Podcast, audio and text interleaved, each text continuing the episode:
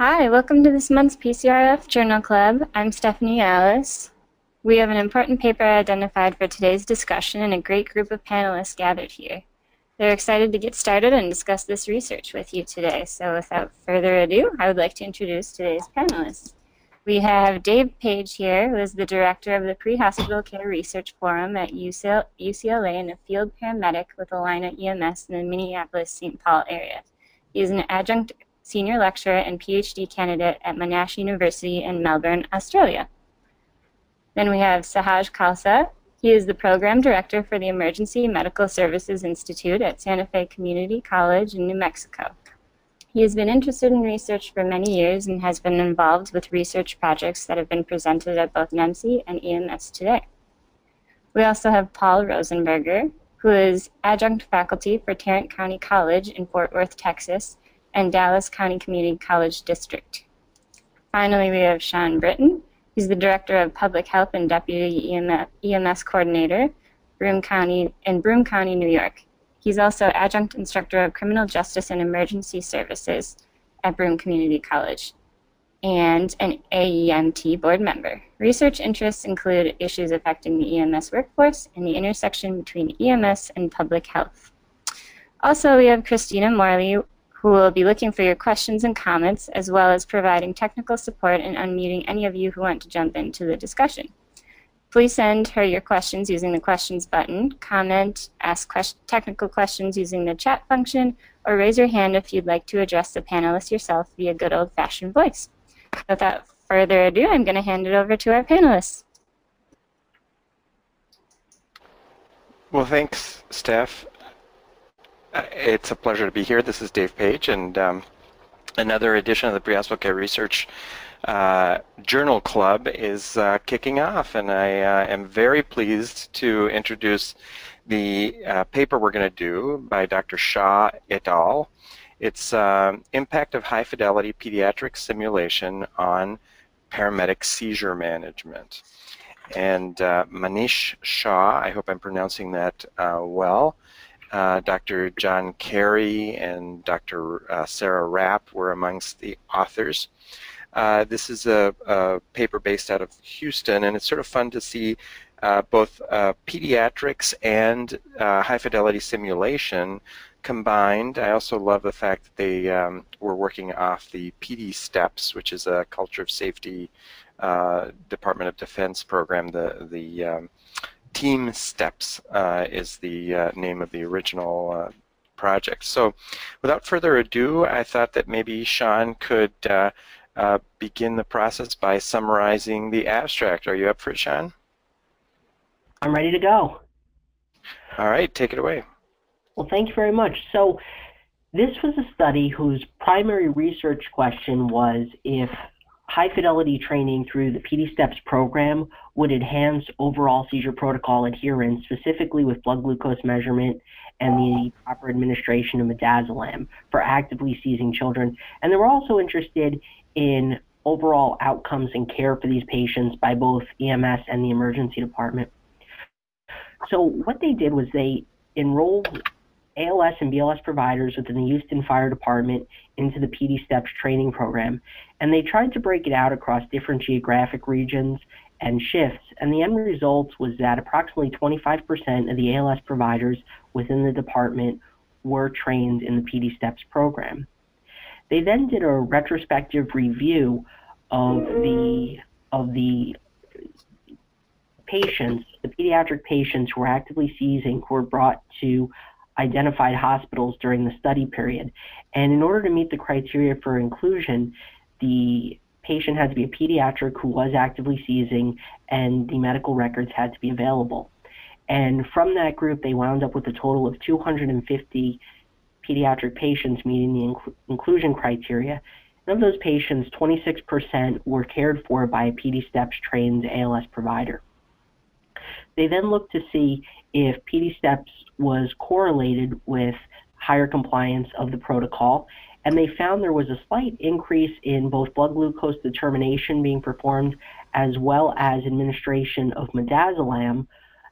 One of my other colleagues on the call is going to get more into the specifics of, of that finding and um, clinical significance versus statistical significance.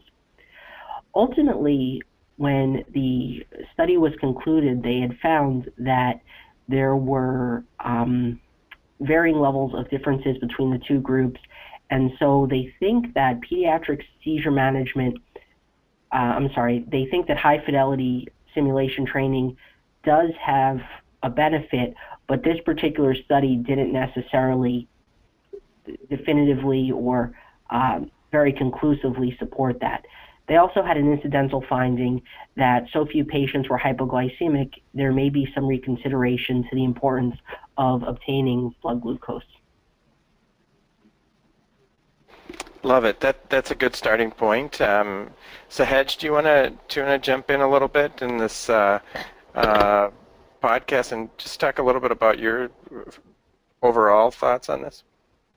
Sure. So I, I think that uh, oftentimes when we look at a, a research project or research paper, and we see that there's not statistical significance, and, and the findings that they had here didn't rise to the level of statistical significance, it might be an easy um, out to say, well, there's not much there.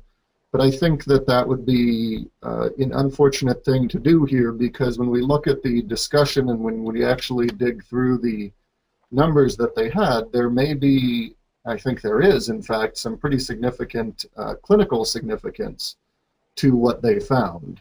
And um, some of it was just mentioned with the, the low levels of patients who had hypoglycemia, even though much of our training makes that a high priority to check um, with patients, but uh, perhaps more importantly was the medication administration errors that they found.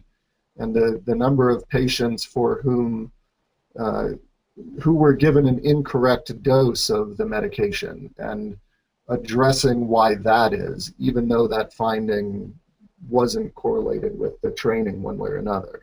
So for people who are unfamiliar with the study itself that might be listening in, haven't read it, 35% more of these um, Houston paramedics began giving uh, or checking blood sugars, and 39% more began uh, administering midazolam. So there was there was definitely an increase here, uh, and um, that that that means that you know, the intervention did have some effect, right?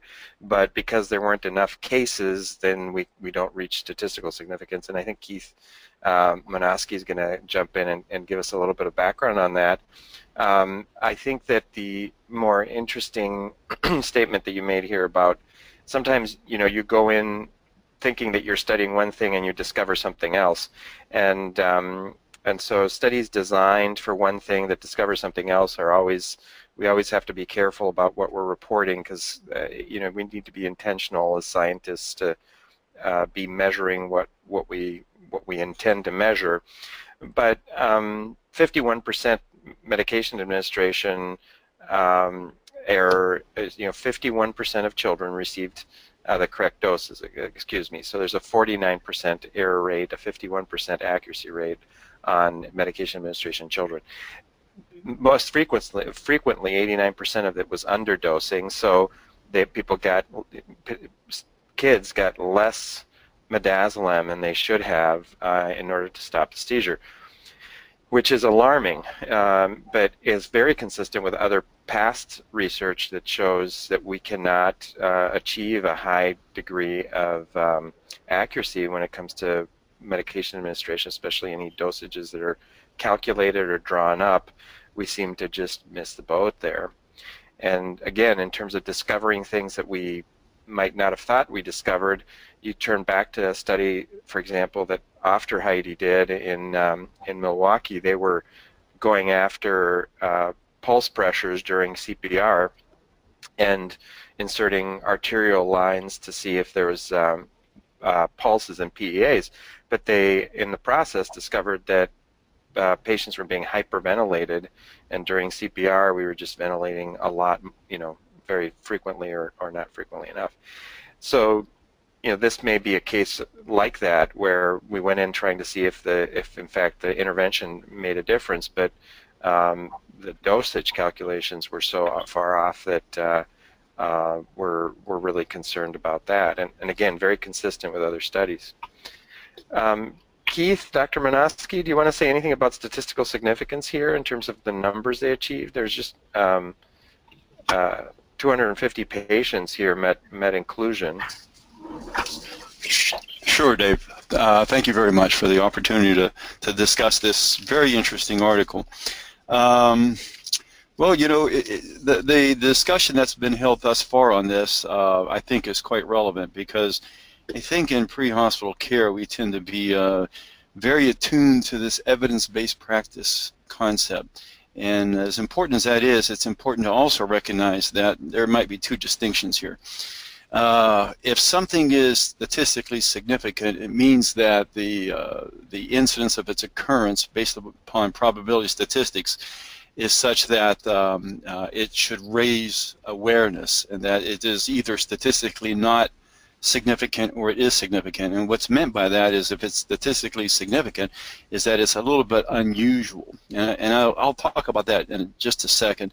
But um, I, I, think what the uh, panelists are discussing here, I think, is of equal importance, and that is clinical significance.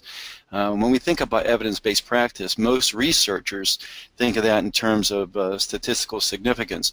But as you can see here, even though there was not a lot of correlation in some of these statistics, there certainly were some very significant clinical events. Uh, as Dave mentioned, you know, the, the incidence of uh, uh, midazolam administration being as it was uh, in an inappropriate dose and underdosing them, the fact that 36% uh, of the patients, uh, the patient's weight uh, was not even documented by EMS, and so on and so forth. So these are clinical significant findings that help underscore the importance of this study.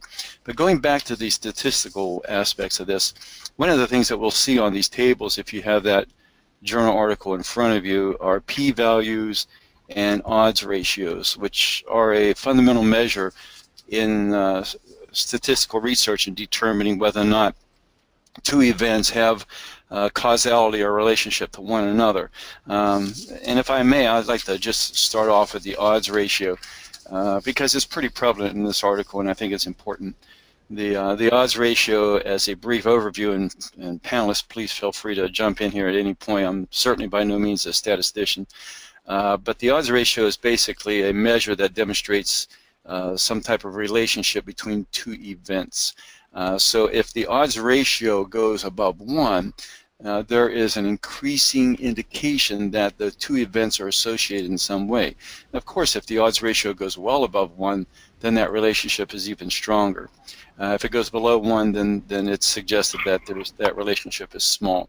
So when you look through this article and when you look through some of the relationships of two events, uh, when you're looking for the odds ratio, you want to see if that number is larger than 1 and how large above 1 it actually is.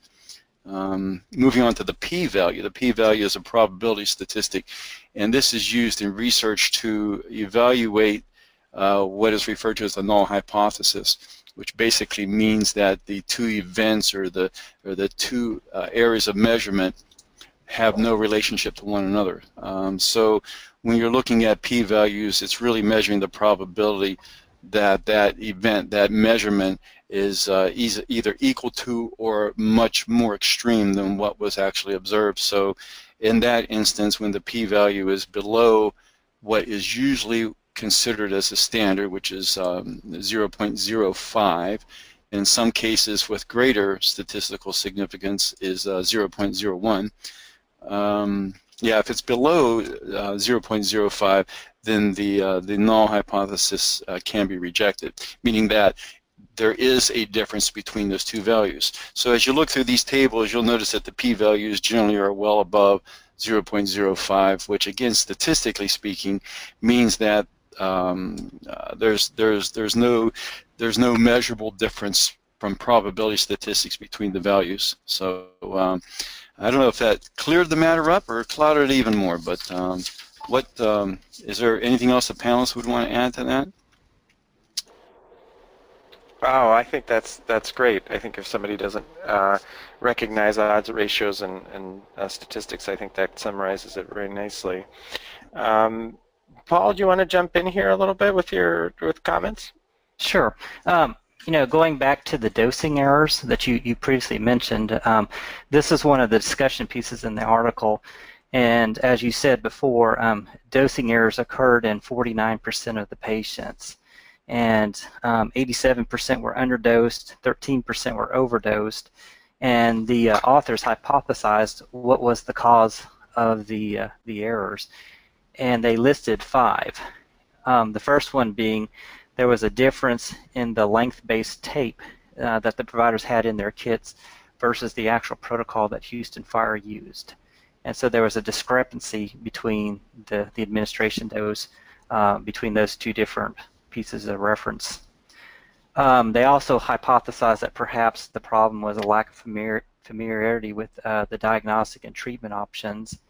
They also mentioned uh, the psychological stress that may have occurred because these providers were treating patients who were pediatrics who were seizing. Perhaps there were memory losses, that was their fourth.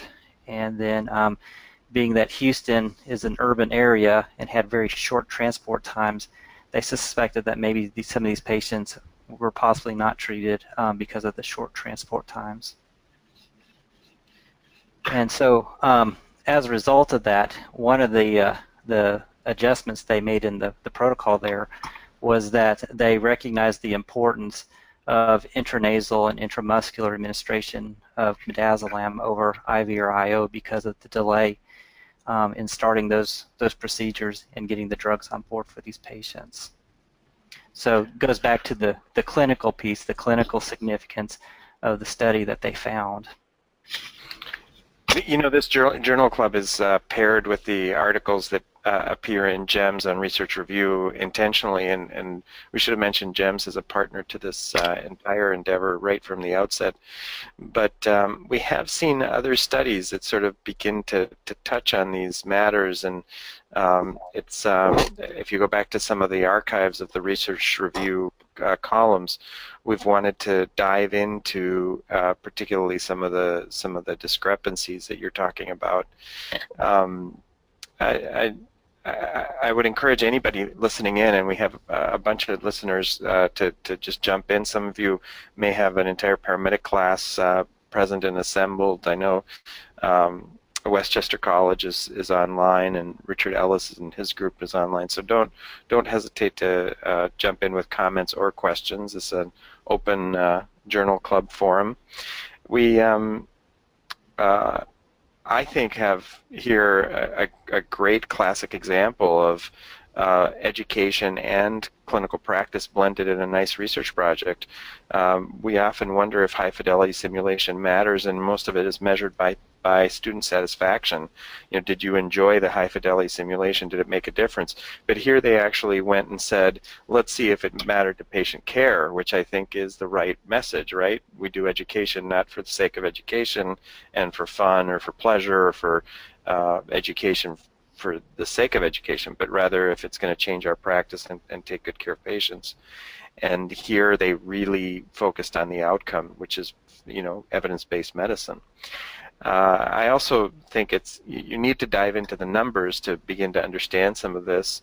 When you when you start to see uh, numbers of children uh, here, you know, uh, 82 out of 161 children getting the correct dose of midazolam, and 144 uh, children that actually received a dose of midazolam that were seizing out of 250 that's that's uh, those are alarming numbers, you know, in, in terms of uh, uh, really thinking about who we're taking care of and whether or not we're really um, uh, doing it properly.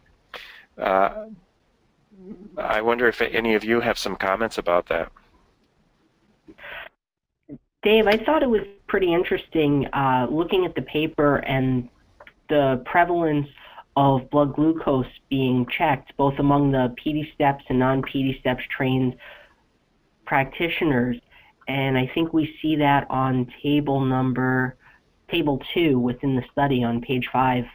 And it's very interesting that among the PD steps trained paramedics, there was 72% that checked the blood glucose and 66% of the non-PD steps trained paramedics checked it.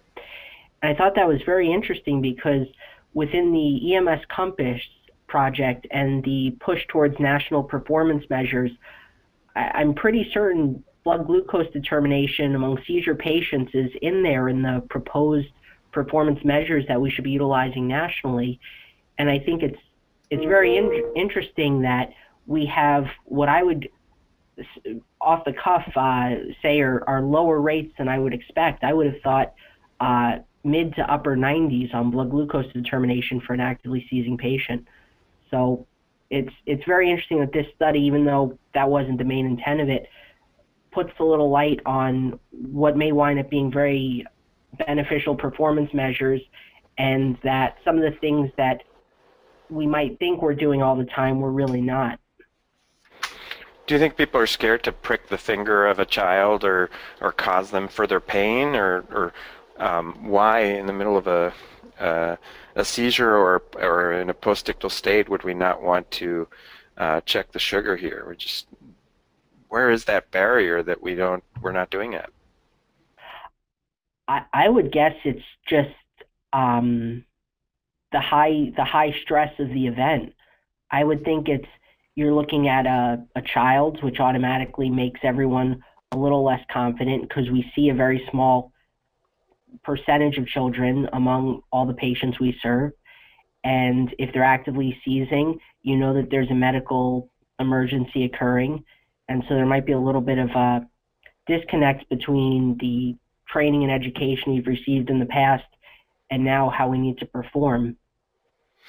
You know, it's interesting because I think high fidelity simulation, it's high impact, it's high anxiety, high uh, stress. I mean, we're supposed to be professionals who deal with 911. This is our job, is to remain calm in a crisis and actually do the things we're supposed to do. Um, and your point is uh, maybe we aren't. Maybe, you know, you introduce the, uh, a high, high uh, acuity but low frequency event like a pediatric seizure and we go deer in the headlights and, and forget stuff, which is the whole point of having checklists. But if our checklists are flawed, does the Broselow tape tell us to check a sugar? Does the, you know, what do we have that's a sort of a checklist to help us with that? So, so can I jump in here for a second? Yeah, please. So what I thought was interesting is not. I, I agree with the discussion that's happening here. That uh, uh, what I was surprised as a small percentage relatively of folks who checked the blood sugar. Uh, but then I was also surprised at the really small percentage of patients who actually were hypoglycemic. And then the, the author's sort of recommendation that we consider reprioritizing and deprioritizing a blood sugar check in a seizure patient. And I don't know that I even with that low percentage of hypoglycemic patients, I don't know that I agreed with that sort of recommendation.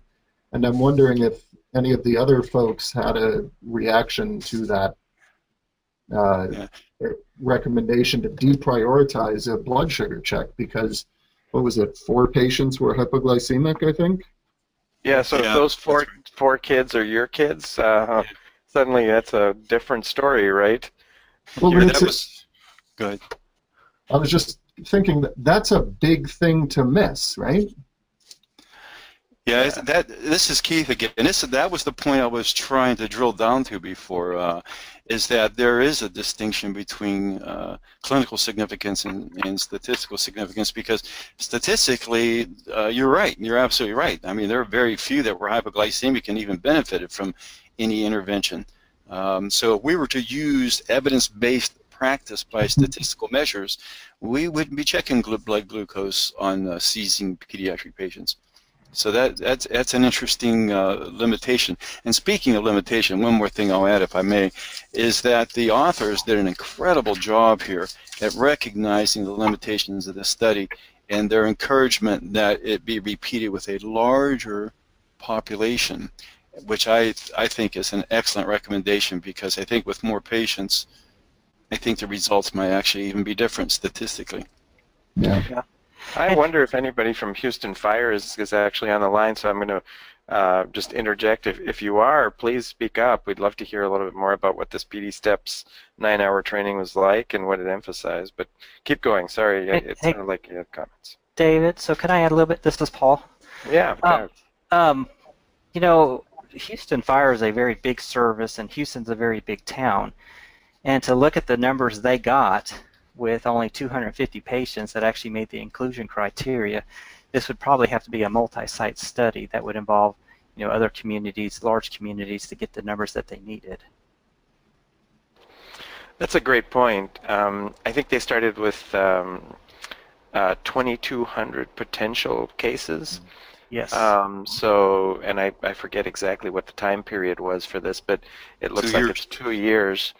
Um, so there's 2,200 potential seizures, and um, um, a whole whopping 88% uh, were excluded because uh, either ALS was not involved or when they arrived, the patient was not actively seizing. So this blood glucose thing to me is huge. If you arrive and they're not actively seizing, I would have loved to have known out of those 1,930 patients how many of those patients got their blood sugar checked. Mhm. And, and to speak to Paul's point, uh, this is Keith again, that uh, it was a single service and that it would have to be expanded to a multi-center trial.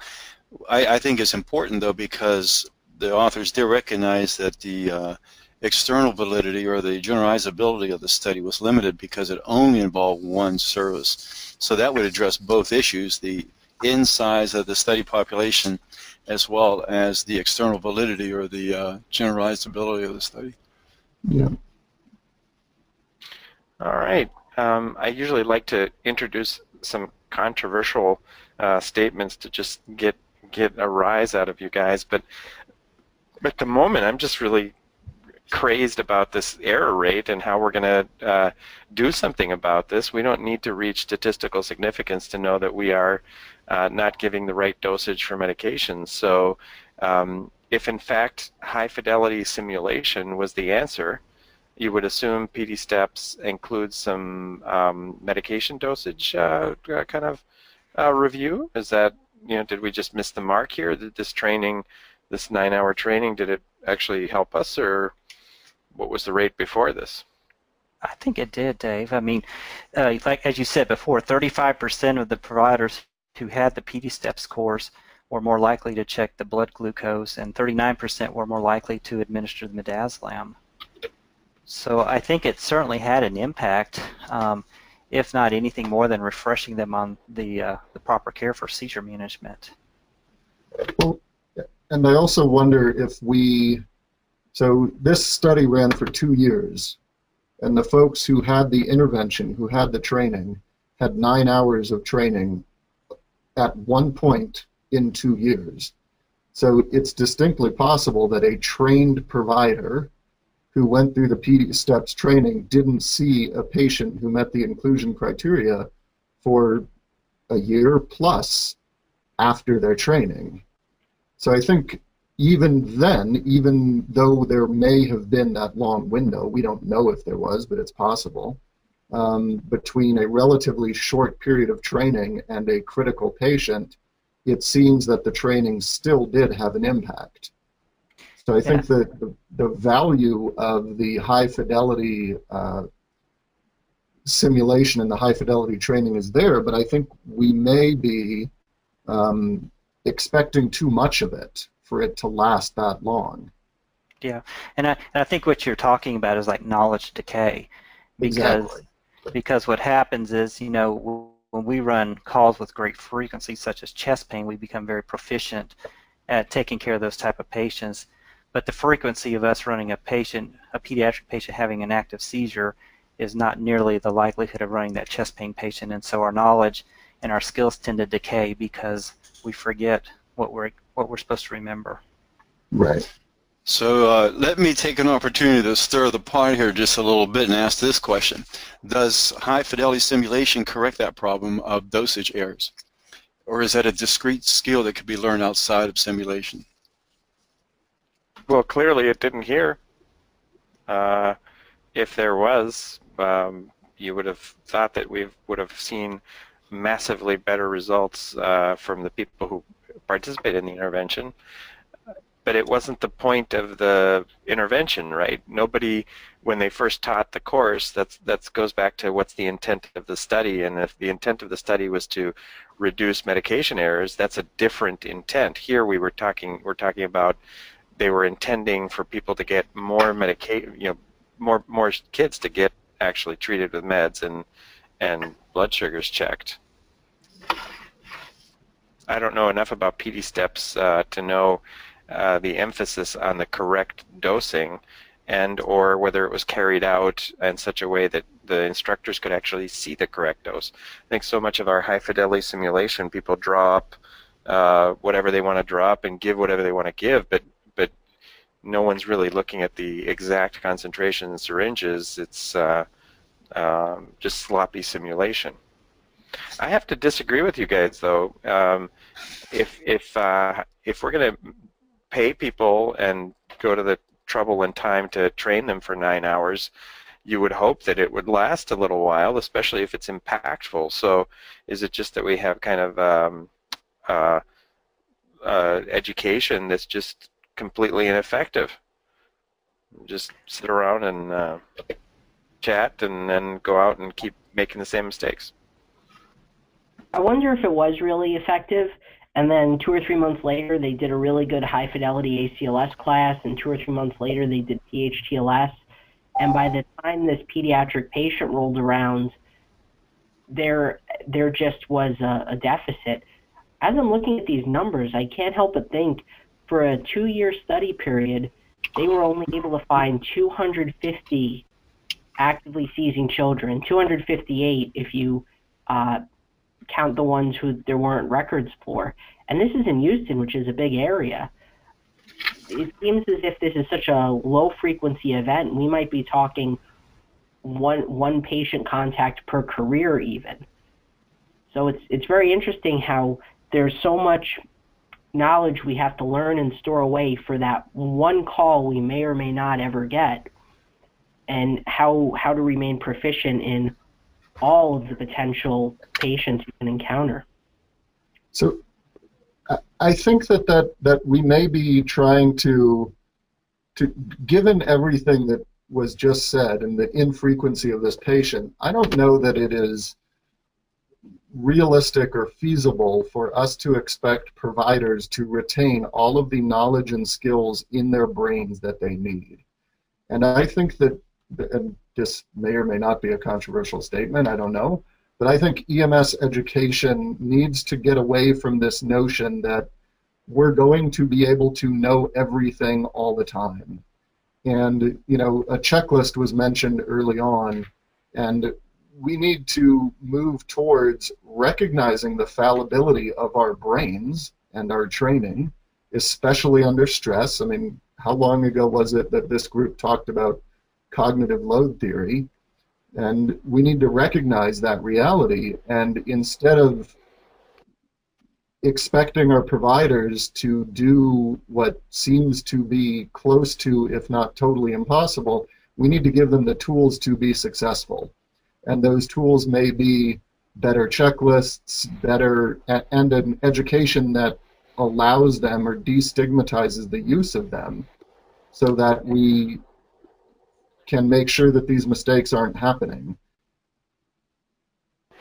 Amen, brother. Uh, you know what? Um, you're singing my tune, so um, I know Paul is actually Paul and Keith are t- tired of hearing me do this in workshops, but um, we've got to we've got to be relying more on on um, some I, I wouldn't call them crutches or, or cheat sheets because they're it, we're not cheating and we're not we're not you know trying to uh, make up for deficiencies. We just know that pilots use them all the time. Aviation is is uh, a much safer industry because people take the time to double check and make sure they hit everything on the list. Um, we just put up a link for the EMSreference.com checklists that are an attempt to start some checklists, and, and maybe this particular uh, podcast and um, uh, paper should cause us to think we should have a checklist for seizing children because it just so ha- it happens very rarely, and when it does, we tend not to apparently do well. I also, I guess I was going to challenge the group. Um, you know, we sort of accept the definition of, of uh, the fact that these these paramedics knew when the child was seizing. I've watched neurologists argue over EEGs, um, saying I think this person is still actively seizing, and uh, but they're they're flaccid. They're not moving. They're they're it's not large motor seizures. So a part of me is questioning, not to again throw stones at at, uh, uh, the Houston Fire Department because I think they do a great job, uh, but just just again in terms of recognition of patients that are still seizing. Um, times that we may have called that a postictal state or we had maybe just minor motor movement that that that are you know or just lack of lucid periods where we we maybe didn't catch all those seizures, there's nowhere in this paper where we define actively seizing. It's almost just like a given that we would be able to just look at somebody and know that they're seizing. Okay, I'm glad I made that comment. Apparently, no one bit. well, and uh, uh, our audience has been surprisingly quiet in this particular uh, uh podcast, and, and we've been egging them on to ask questions and make comments if they have any. Uh, so, I don't want to go. Go ahead. Dave, can I make one more discussion? Yeah, yeah, yeah please, please.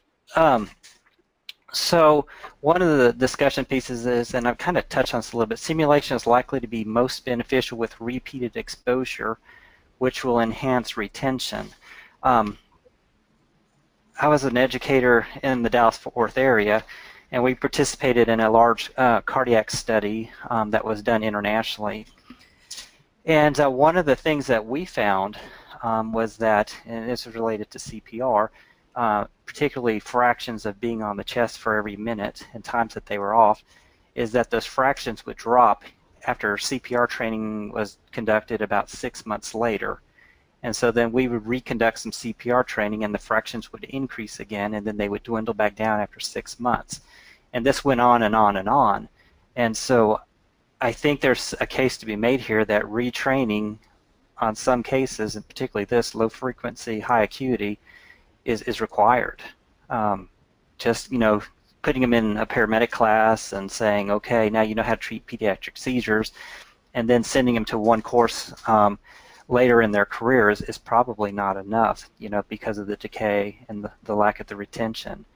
And so maybe something to follow up with is will is there some time period you know that these this knowledge decay occurs is it six months is it a year is it two years and so that might be something worth you know looking into and seeing if there is some type of model or some type of timeline that we should adhere to for for these patients who have you know high acuity low frequency encounters i mean because we clearly saw the the, the fraction times decrease in a six month period just on CPR, and every paramedic probably does CPR several times a year. I, I, agree with you, Paul. And this is Keith again. I was trying to evoke some uh, some reprisal from you guys whenever I was taking the position I was, but I think the two things that we, we unanimously agree on is that um, high fidelity simulation is important in education and should be repeated frequently to to prevent deterioration of skills and as Dave so eloquently pointed out, uh, having references and checklists and and resources at your fingertips as a healthcare provider is essential. So I I agree with you guys completely. So I'm going to play I'm going to play the skeptic, Paul, because we can't we can't drill on pediatric uh, seizures every other month and expect to be able to also fit in all of the other things in our curriculum that are simply high acuity and much more frequent or or just as is uh, critical. I don't know cricothyrotomies or or um, endotracheal intubation or some of the other things that we are that are high acuity, low frequently kind of events. Um, would you would you be willing to compromise to say that um, high fidelity education, high fidelity simulation in crisis management so can, if we can get people who can stay calm in highly stressful environments, could be transferable not just to a pediatric seizure, but a pediatric cardiac arrest, any number of other uh, events to just you know help people within teams root out error and improve patient care? Would you would you be willing to meet sure. me halfway?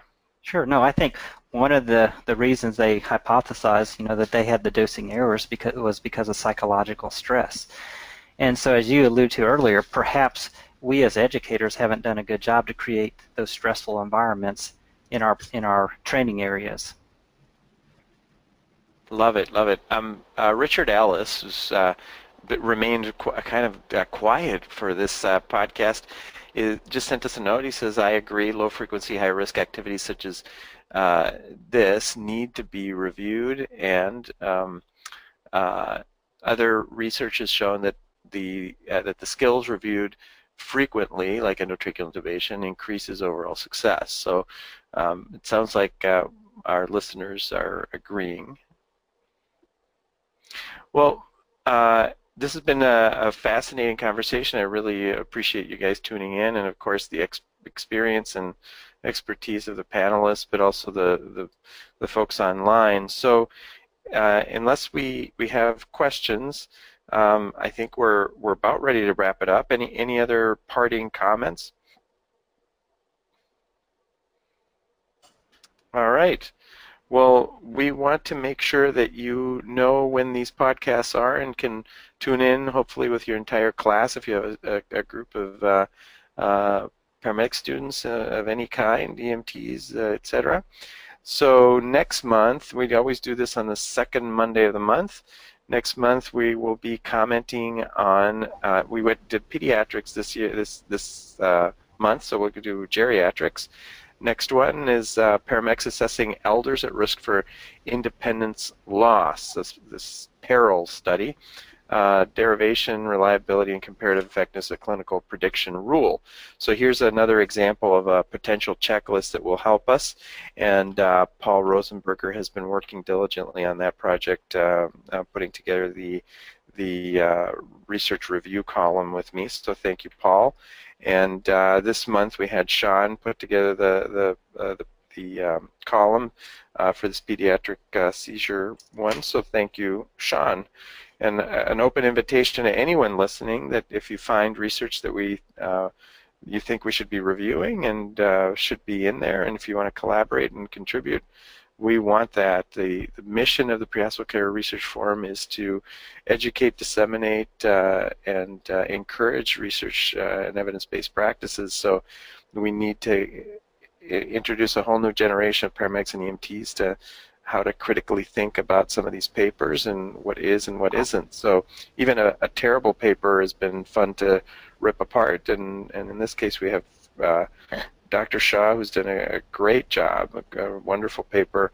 Next month we'll look at Dr. Lee et al., um, Dr. Uh, Verbeek's work uh, on geriatrics. So thank you for tuning in, and uh, we'll hopefully uh, uh, tune in next month. Thank you, everyone. Thank you, Dave. Thank you, everyone. All right. Thanks, everybody. Be safe.